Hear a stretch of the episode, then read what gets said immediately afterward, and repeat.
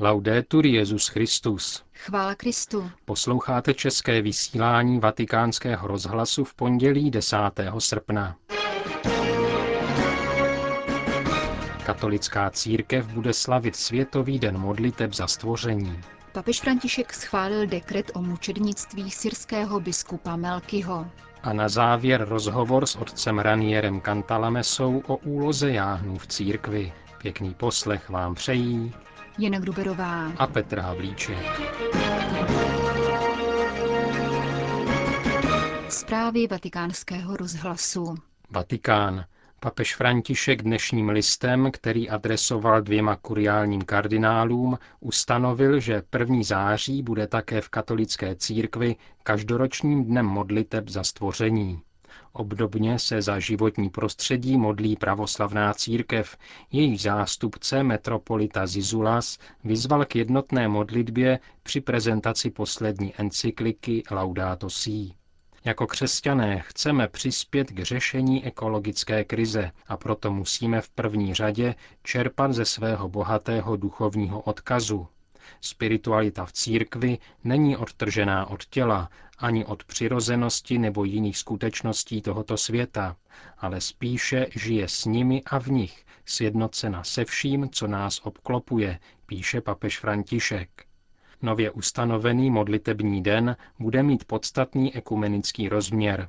Papež František se v listu obrací na kardinála Kurta Kocha, předsedu Papežské rady pro jednotu křesťanů, s přáním, aby se do modlitby za stvoření zapojili také další křesťanské církve a církevní společenství a aby se modlitební den slavil ve shodě s iniciativami Ekumenické rady církví kardinála Petra Tarksna, předsedu Papežské rady Justícia et Pax, pak papež naopak požádal, aby jeho úřad ve spolupráci s biskupskými konferencemi a s národními či mezinárodními organizacemi, které se zasazují o ochranu životního prostředí, vypracoval program vhodných podpůrných iniciativ daného dne modliteb ať se první zářijový den každoročně stane významnou chvílí modlitby, reflexe, obrácení a přijetí důsledného životního stylu, přeje si papež František. Vatikán, Argentina. Existuje pouze jediný způsob, jak zvítězit ve válce, nezačínat s ní, řekl mimo jiné papež František v přímém vstupu do vysílání farní rozhlasové stanice Pany Marie Karmelské, která sídlí v argentinské obci Campo Gallo v provincii Santiago del Estero. Rozhovor s tamním farářem otcem Jan Grekem a moderátorem otcem Liebanou se uskutečnil již po druhé a papež mu v sobotu odpoledne věnoval téměř hodinu času. Musíme jít spolu. Přátelství je lepší než boj a mír je lepší než válka, vysvětlil dále František a pokračoval. Musíme vyvinout velké úsilí v péči jedních o druhé, protože jinak se z nás stane smutná rodina. Je třeba pečovat o děti a staré lidi s tou ženěhou, jaké nás naučil Ježíš, a rovněž je nutné pečovat o náš společný dům. Pouť v jednotě, doplnil svatý otec, nám napomáhá k větší solidaritě a naplňuje nás radostí. Papež se dále vyslovil pro brzkou beatifikaci argentinské zasvěcené lajičky Marie Antonie de Paz, známé jako Matka Antula. Rodačka ze severoargentinského kraje Santiago del Estero žila v druhé polovině 18. století a po vyhoštění tovaristva Ježíšova z Argentiny pokračovala v šíření ignaciánské spirituality, zejména duchovních cvičení. Petrův nástupce farníky vyzval, aby se modlili za blahořečení této boží služebnice, které osobně podporuje. Rozhovor se týkal rovněž papežovy druhé encykliky Laudato Si, která se zaměřuje na péči o společný dům. Právě u tohoto pojmu se František dlouze zastavil a objasňoval jeho závaznost pro všechny lidi, nehledě na jejich víru, politickou příslušnost nebo sociální zařazení. Svatý otec vyjádřil podporu místním zemědělským společenstvím, která spolu se svými kněžími zápasí za ochranu životního prostředí. Bolí mě, když se v Argentině kácejí lesy, aby se pěstovala soja, řekl papež a vyzval k ochraně lesů, vody a všeho, co nám Bůh daroval. Velkou část rozhovoru římský biskup věnoval také mladým lidem. Nechci smutnou mládež, která předčasně odešla do důchodu, zdůraznil. Přeju si, aby mladí lidé hodně a usilovně pracovali a dokázali tak druhé obdarovávat štěstím. Mládež se musí v životě zasazovat o veliké ideály a mít z toho radost, uzavřel svatý otec vstup do argentinského rozhlasového vysílání před společnou modlitbou Zdráva s Maria. Vatikán. Syrští křesťané budou mít brzy nového blahoslaveného, biskupa syrsko-katolické církve Flaviena Michela Melkyho, který byl umučen před stolety při pronásledování křesťanů v tehdejší osmanské říši. Papež František v sobotu pověřil kongregaci pro svatořečení, aby vyhlásila dekret, který uznává jeho mučednictví. Monsignor Flavien Melky byl členem společenství svatého Efréma a byl biskupem v syrském Džeziré v dnešním Turecku. Narodil se roku 1858 a zavražděn byl 29. srpna 1915. O jeho světecké postavě a jejím významu pro syrské křesťany v souvislosti s jejich dnešním pronásledováním na Blízkém východě hovoří pro náš rozhlas postulátor beatifikační kauzy otec Rami al-Kabalan.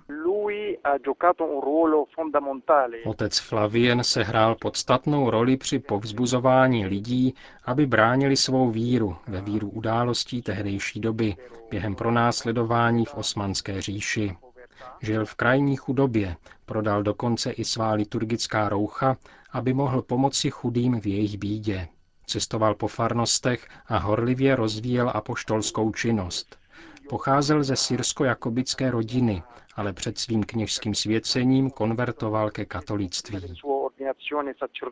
Existuje nějaká zvláštní památka na monsignora Flaviena? Existuje jedna jeho věta, která se mě vždy hluboce dotkla. Když se ho totiž snažili obrátit na islám, říkal, budu bránit svou víru až prolití krve. Co říká jeho mučednická smrt do dnešní situace křesťanů?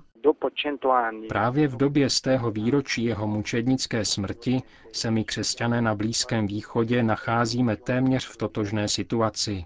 Jsme vystaveni pro následování, i když za jiných okolností. Proto je postava tohoto mučedníka pro nás povzbuzením, abychom také bránili svou víru a žili ji za každých okolností. Nesmíme mít strach, navzdory těžkostem, které potkávají křesťany v Iráku, Sýrii a jinde. Osobně věřím, že jeho prohlášení za blahoslaveného bude mít skutečně pro církev velmi silný význam právě v dnešní době. Postava tohoto mučedníka neumírá, ale zůstává v církvi živá v paměti věřících. Všichni jsme povoláni žít mučednictví různým způsobem. Syrsko-katolická církev v tomto okamžiku velmi trpí. Ano, je to početně nejmenší církev sjednocená s Petrovým nástupcem. Útočí na nás v Iráku, v Mosulu, kde křesťanská komunita už prakticky neexistuje, také v Alepu a nyní v Al-Quarantine, v diecézi Homs. Jsme církev, která je nejvíce zraňována. Pronásledují nás všude. Máte nějakou naději? Doufáme hlavně v to, že pán osvítí všechny mocné tohoto světa, kteří mají v rukou moc, aby se zasadili o mír. Uvedl pro náš rozhlas postulátor beatifikační kauzy otec Rami al-Kabalan. Itálie. Trvalí jáhni spolu se svými rodinami přináší dnešní církvi cené svědectví. V tomto duchu se neslo 25. národní schromáždění jáhnů Itálie, jehož téma znělo Rodina jáhnů jako škola lidství v rámci přípravy na očekávaný synod o rodině. Schromáždění v italském Campobasso začalo ve středu 4. srpna a trvalo čtyři dny do soboty 8. srpna. Závěrečnou řeč na setkání přednesl papežský kazatel otec Raniero Cantalamessa. Pro náš rozhlas přiblížil svůj příspěvek o jáhnech jako kristových služebnících. Kladl jsem důraz na skutečnost, že jáhen není na prvním místě služebníkem faráře nebo druhých lidí, ale především je služebníkem Ježíše Krista a jako takový slouží také bratřím a pak jsem rozvinul některé zvláštní rysy spojené s činností stálých jáhnů. Jejich charitativní roli a to, jak v souvislosti s blížícím se rokem milosedenství budou hrát úlohu milosedné tváře církve ve vztahu k lidem. Služba jáhnů je starobylá, ale málo známá. Co dnes mohou jáhnové nabídnout společenství církve? Je to instituce, která v životě církve po mnoho staletí chyběla a byla znovu zavedena po druhém vatikánském koncilu. Je to tedy instituce v záběhu.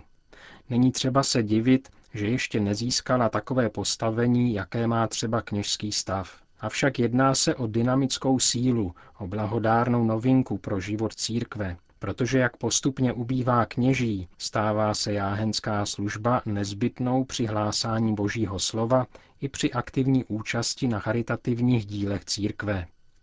Všeobecně se hovoří o podpoře lajků v církvi a já se domnívám, že právě jáhnové jsou předním a kvalifikovaným prvkem této aktivní účasti lajků, i když úředně vlastně v církvi náležejí do kategorie kléru a nikoliv mezi lajky. Avšak jejich život ženatých manželů je klade prakticky na úroveň lajků. Jedná se tedy o znamení času, Podpora lajků je přeci také plodem druhého vatikánského koncilu. Jak se na jáhny dívat z hlediska křesťanských společenství? To záleží na okolnostech a místo od místa je to různé. Více zkušeností mám se situací v zahraničí nežli v Itálii. V některých zemích je tato služba velmi rozvinutá a jáhnové tam občas hrají skutečně přední roli. V některých zemích jsou například zapojeni do ekumenických aktivit a jsou nositeli dialogu s křesťany jiných vyznání. Velmi to záleží na poměrech v diecézi, na farářích a kněžích, na tom, jaký jim dávají prostor. Často vnímám nářky, že kněží jen neochotně svěřují jáhnům úkoly, které nejsou jen jednoduše službou u stolu, ale jsou také úlohami spojenými s hlásáním Božího slova, jak to vidíme u prvního jáhna svatého Štěpána. Svatý Štěpán byl sice zvolen jáhnem, ale ve skutečnosti, ve skutcích apoštolů, vystupuje jako kazatel, jako hlasatel Ježíše Krista. Domnívám se tedy, že ze strany kněžstva je zapotřebí, aby dali jáhnům prostor a byli ochotní delegovat jim věci, které mohou udělat možná i lépe než kněží. Ze strany jáhnů bych zase uvedl, že by pomohlo varovat se jistého ducha nezávislosti a nepodlehnout nebezpečí klerikalizace, neboť tu hrozí, že budou kopírovat kněze, místo aby se stali novým stavem v církvi. Schromáždění v Campobasu mělo za hlavní téma rodinu jáhnů jako školu lidství. Jak by bylo možné znovu objevit roli jáhnů v rámci synodu o rodině? Myslím, že to je skutečně kvalifikovaný rys jejich poslání v církvi, totiž na vlastní kůži žít problémy, se kterými se potýkají rodiny.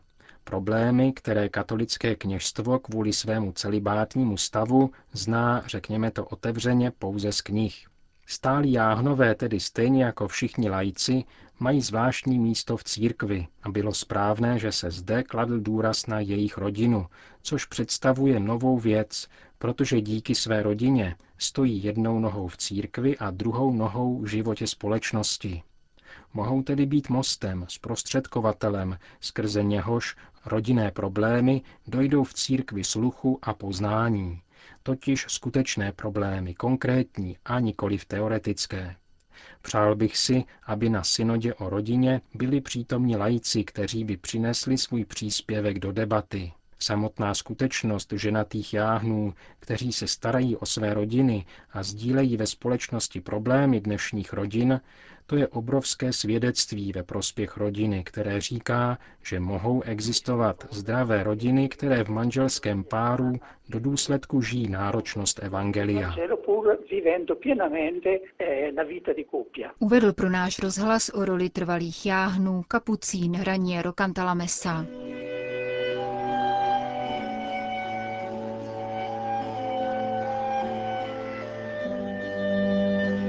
Končíme české vysílání vatikánského rozhlasu. Chvála Kristu. Laudetur Jezus Christus.